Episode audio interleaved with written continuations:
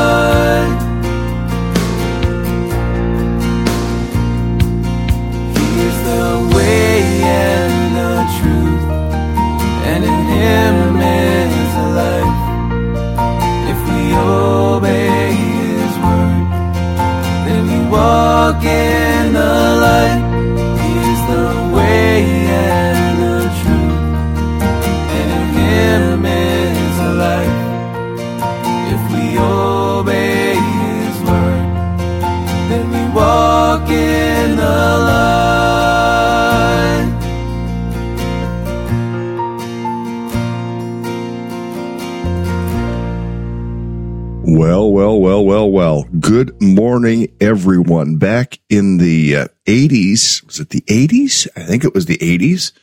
Um, might have been the 90s, 80s and 90s. There was a popular sitcom in the United States called Cheers.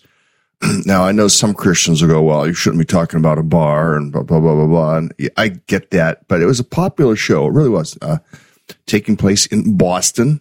And, um, one of the things that would happen in that show is when someone walked in the door, often, most frequently it was Norm, but they would yell their name. And the theme song was sometimes you got to go where everyone knows your name and they're always glad you came. Now, I remember years ago talking about that theme song, uh, and saying, you know, that ought to be the church you know, and Cheers captured something that, that should have been the reality of the church.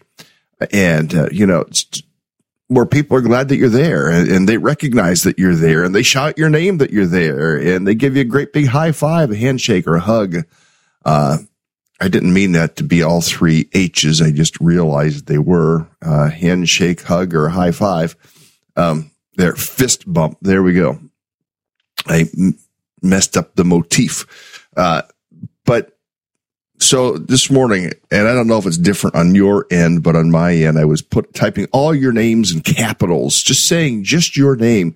It was in capitals, at least on my screen. I'm not sure what it looks like over there. It might all be capitals, but I'm shouting your name. Hey, I am glad you are here.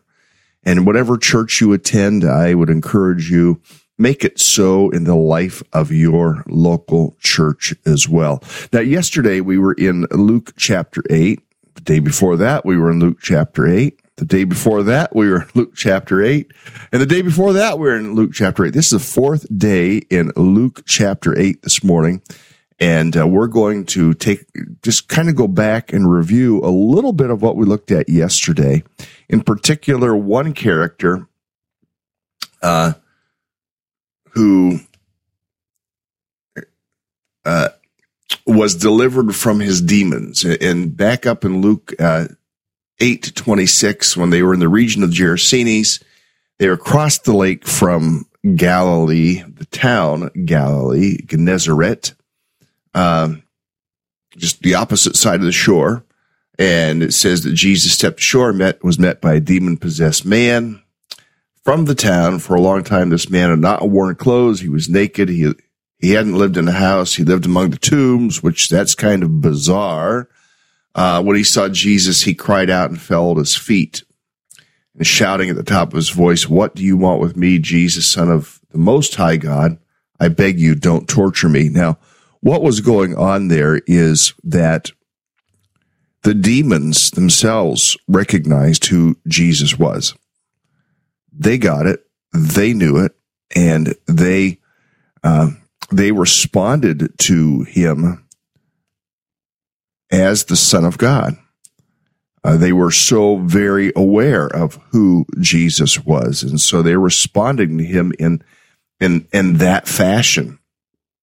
But the man himself, the man in his flesh, in himself, I mean, all these things, and the text will reveal more if you go back and compare the Mark passage, uh, the similar Mark passage. Uh, it talks about, you know, he in this passage as well talks about being chained hand and foot. So he's living among the tombs. He's running around naked.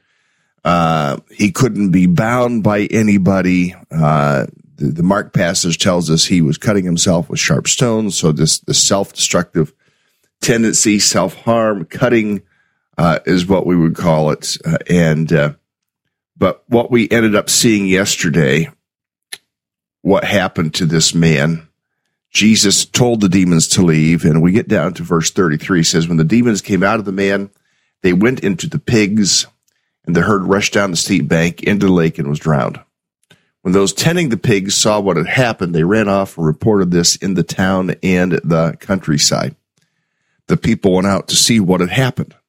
When they came to Jesus, they found the man from whom the demons had gone out. So, I mean, people thought this guy's demon possessed. Well, Jesus dealt with that. Um, this guy is out of his mind. Then it, but it says this. He was sitting at Jesus' feet. He was, he was under control. Uh, he was dressed and in his right mind and they were afraid. I mean, Jesus did all these things. He expelled the demons. He brought them to a place of control. Uh, he got him dressed. And so there was a sense of moral rightness. Uh, there was, he, he got into his right mind here in verse 35. There's a sense of mental rightness, wholeness, if you want to use that word. And the people were afraid. I mean, they didn't know what to think of this. They were used to this man just running around like a crazy man. Uh, those who had seen it told the people how the demon possessed man had been cured. The people, the region, the Gerasenes asked Jesus to leave them, and he was just from across the lake, really. Uh, he got into the boat and left. The man whom the demons had gone out begged him to go with him, but Jesus sent him away. We talked yesterday how uh, many believe that it is most likely this is the man who went around telling everybody how the Lord had healed him, how the Lord had delivered him, how the Lord had changed his life how the Lord had transformed his life. And so uh, many believe that when Jesus would then feed the 4,000, it's a result of the testimony of this man that people would come out and want to hear Jesus because that, that feeding the 4,000 likely took place over in that region. Jesus challenged him. He said, return home and tell how much God has done for you. So the man went away and told all over town how much Jesus had done for him. All over the town, everywhere. Return home, tell how much God has done for you. The man went away, told all over the town how much Jesus had done. And now, what do we get from that personal, practical application from ourselves? I mean, A, point number one, Jesus can transform lives. Uh, it isn't, it doesn't even have to be Jesus plus psychology. It doesn't have to be Jesus plus you know, some drug to help you get off of uh, an addiction, whether it's a drug addiction or alcohol addiction. Look, what you're going to get most often, I'm just going to speak directly at this. When Governor LePage was governor of Maine, he, he said it. Um, the health based, many of the health based programs uh, do not have a very good success rate. I mean, I, it seems like they were down around a 13% uh, success rate. Flip that over, the health, uh, the, the faith based ministries addressing the problem of drug and alcohol addiction had between an 80 and 90% success rate, if I recall that statistic correctly. I know it was very high. Uh, I'm thinking it was greater than 80% actually, but I'm trying to be uh, honest when I say uh, it seems it was between 80 and 90% success rate. Why? Because it calls people repentance. We're not calling people, hey, make some changes to your life. We're calling you to let Jesus invade your life. And if uh, someone is to go away to a, a very well run uh, program, a couple here in Maine, I mean, one is Teen Challenge uh, over in Winslow area. Uh, that is one. And it shouldn't be called Teen Challenge because it, it's about more than just teens. Uh, maybe leads you to think, oh, that, that's a program for kids. Well, well, no, no, no, it's a program for adults. But then there's also one up in uh, in the Bangor Brewer area run by Calvary Chapel, which is very, very good. So, and I encourage you, uh, you, you, can go there. Uh, it's uh, Seven Oaks, if I recall correctly. Um, if you put in Calvary Chapel recovery, uh, addiction recovery, uh, Maine, uh, that will come up. but what they do? It's a discipleship program. It's, it's, they lead people to Jesus and people who will reject Jesus are going to fail. People who accept Jesus and who will begin to uh, uh, allow their lives to be infiltrated with the teaching of the Word of God uh, and begin to live to please Jesus, their lives are changed. It was the power of the gospel to change lives. And this is exactly what we've read here in Luke chapter 8 the power of the gospel to change the life. And, uh, and, and the power of the gospel is still the same today to change lives, to transform people's lives. It has not changed. It, is still that very same power present to change lives. How powerful is Jesus? Well, we're going to, we're going to finish out this passage today. We will look at the next two incidences that take place here in this chapter, uh, to demonstrate Jesus' power. So now when Jesus returned back to probably Capernaum, uh, which was up the lake from, uh, where he has just healed this man of his demons. Uh, a crowd welcomed him, for they were all expecting him. Then a man named uh, Jairus, a ruler of the synagogue, came and fell at Jesus' feet, pleading with him to come to his house. Now, if I remember correctly, it's a town of about 1,500 people. Uh, so it isn't like a huge town. A lot of people would know each other. Um, Jairus came and fell at Jesus' feet eh, eh, because his only daughter, a girl of about 12 years old, was dying. As Jesus was on his way, the crowds almost crushed him. A woman was there who had been subject to bleeding for 12 years, but uh, no one could heal her. They didn't know how to stop her issue, often called the issue of blood. She came up behind him, touched the edge of his cloak, and immediately her bleeding stopped immediately. And notice she only touched his cloak. It was, it was an action of faith. Jesus said, who touched me? And when they all denied it, Peter said, master, the crowd is pressing against you. I mean, what do you think? I mean, that's a paraphrase, obviously, from what I just read, master. People are crowding and pressing against you. In other words, there's all these people around you. I mean, uh, almost like Peter's going, duh, Lord. Uh, there's people all around you. There's lots of people touching you. But then Jesus says this in verse 46. Someone, someone touched me. I know that power has gone out from me. Now that, that could lead a very interesting conversation about the awareness of, of power, uh, the awareness of, of things going out from our life or self awareness of uh, our own physicality or our own emotion, emotionality, um, how we are drained by certain circumstances. I mean, Jesus being self aware that power has gone out from him. And uh, he says in verse 46, someone touched me. I know that power has gone out from me. Uh, that one verse. I mean, we, we could go so many directions with that. Uh, you know, the idea of, uh, and I don't want to sound weird, uh, but you know, the, the, mystical nature of, of the universalist thought of how everything is all tied together and we're all one with nature and all one with the world. I don't think that that is correct teaching. I think that's theologically false teaching.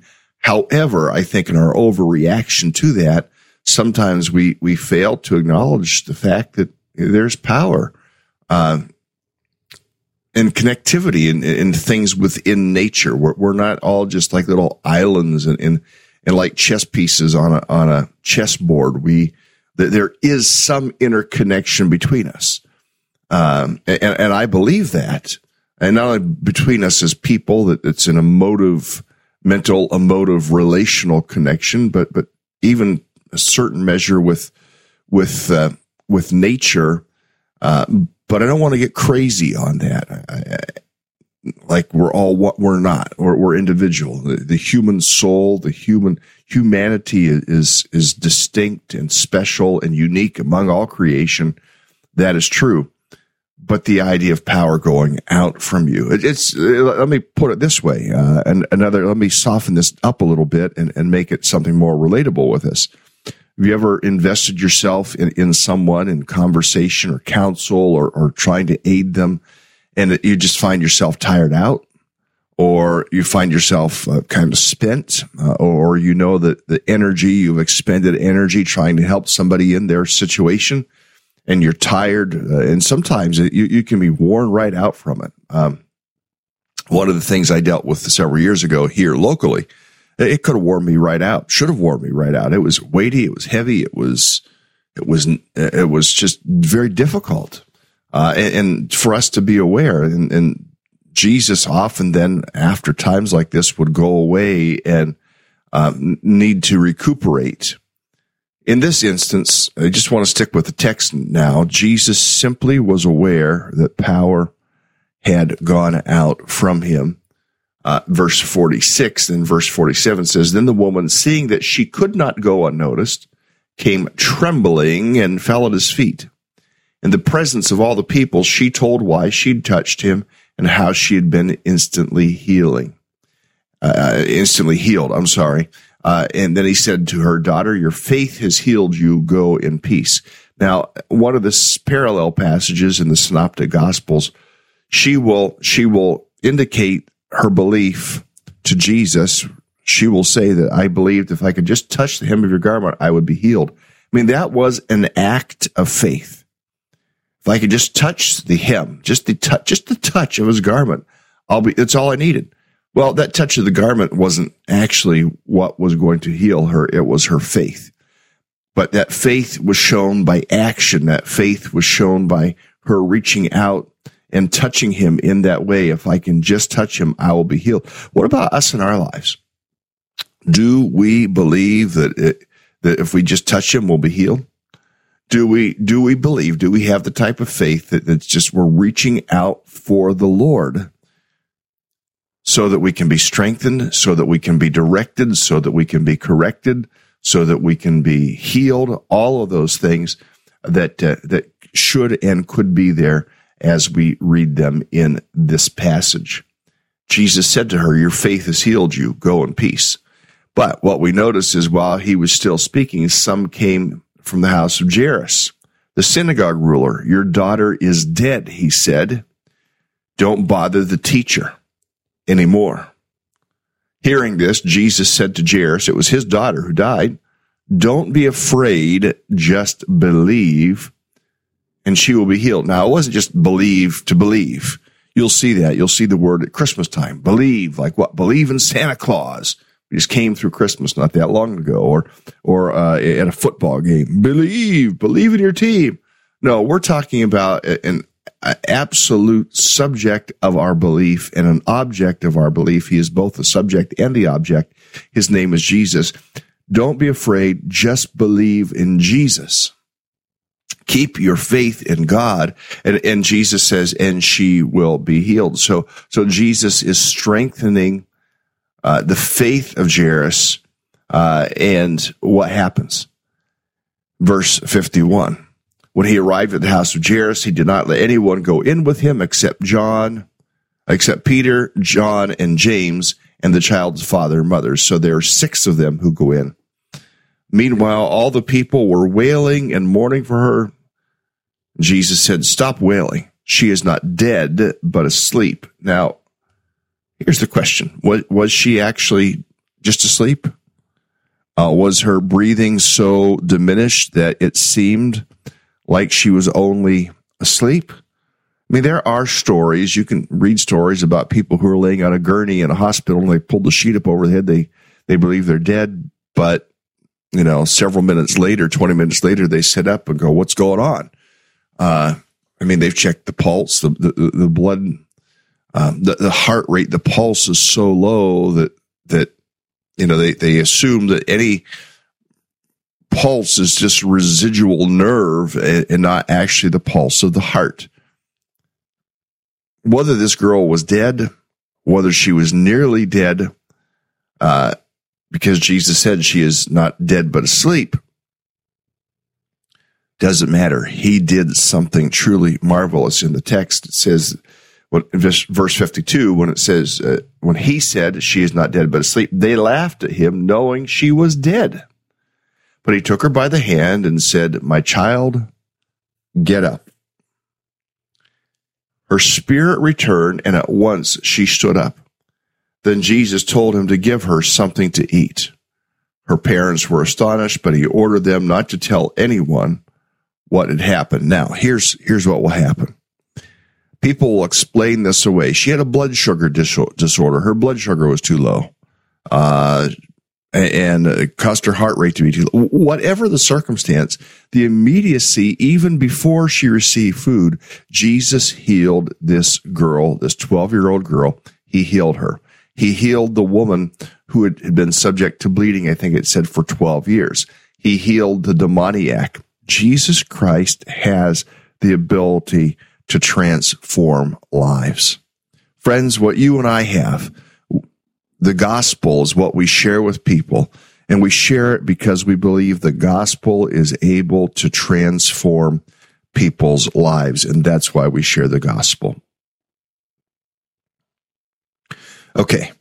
So I, I want to go over into some of the comments here. Uh, for those listening live here at 6 a.m. this uh, Wednesday morning, the 31st day of January, 2024. There are a few comments. Uh, Jessica Harrington uh, Nickerson, Jess, Jess Nickerson has a prayer request. It's not something she can put online. She says, nothing else I can do. What happens next is in God's will. So, Lord, you know what that uh, unspoken prayer request is. Jess is trusting you uh, to answer her prayers. Uh, and so we, we pray for Jess and whatever the circumstance is, whatever she's praying about and asking us to pray along with her.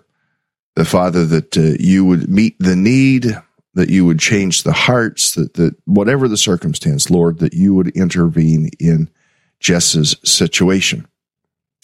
So we do pray for Jess this morning with this prayer request that she has given to us and ask that you would intervene. And then Walter says this uh, down at the bottom of the page. I think I can actually share these with you. Uh, Walter saying, I think the most effective uh, discipling tool is our own story of what God has done in our life, just as what happened to the demon possessed man. Yes. And I would agree with that. I, I think that that is, I think that that is absolutely true that, uh,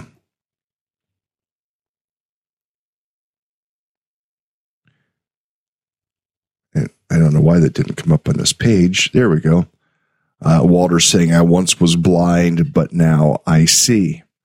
Absolutely. Those are the truths. We, we believe in the power of Jesus to change lives.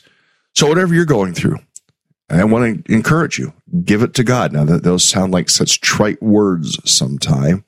What's God wanting to do in your life? What's God wanting to change up in your life?